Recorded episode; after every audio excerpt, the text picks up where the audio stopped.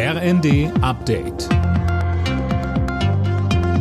Stündlich neu. Auf den Punkt informiert. Ich bin Daniel Stuckenberg. Guten Abend. Grünes Licht für das neue Infektionsschutzgesetz. Der Bundesrat hat dafür gestimmt. Damit stehen die Corona-Regeln für Herbst und Winter. So gilt dann unter anderem eine FFP2-Maskenpflicht in Arztpraxen, in Krankenhäusern, Pflegeheimen und im Fernverkehr.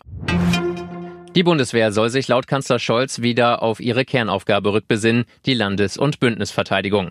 Dem hätten sich alle anderen Aufgaben unterzuordnen, so Scholz bei einer Bundeswehrtagung. Dort warb er außerdem für eine stärkere Rüstungszusammenarbeit in Europa. Die sei möglich, wenn, und das ist die Voraussetzung, wir, die Mitgliedstaaten, es schaffen, unsere nationalen Vorbehalte und Regularien zu überprüfen, was die Nutzung und den Export gemeinsam hergestellter Systeme angeht.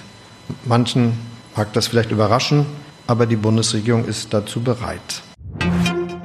Der russische Ölkonzern Rosneft wird in Deutschland entmachtet. Die Tochterfirmen kommen unter Treuhandverwaltung. Bundeskanzler Scholz nannte den Schritt unumgänglich. Zum Rosneft-Imperium gehört auch die Raffinerie im brandenburgischen Schwedt. Ministerpräsident Voigtke sagte, wir stehen dafür, dass die Beschäftigung am Standort Schwedt weiter gesichert wird, dass die Menschen, die heute im PCK arbeiten, auch weiter dort ihre Beschäftigung finden. Keiner muss sich Sorgen machen, dass er seine Hauskredite, seine Rechnungen zu Hause oder anderes mehr nicht mehr bezahlen kann.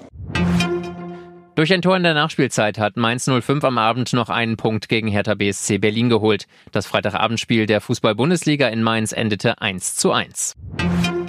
Die deutsche Basketballnationalmannschaft hat am Abend ihr Halbfinalspiel gegen Spanien verloren. Am Ende stand es 91 zu 96 aus Sicht des Teams um NBA-Star Dennis Schröder. Im Spiel um Platz 3 geht es am Sonntag nun gegen Polen, das deutlich mit 54 zu 95 gegen Frankreich verlor.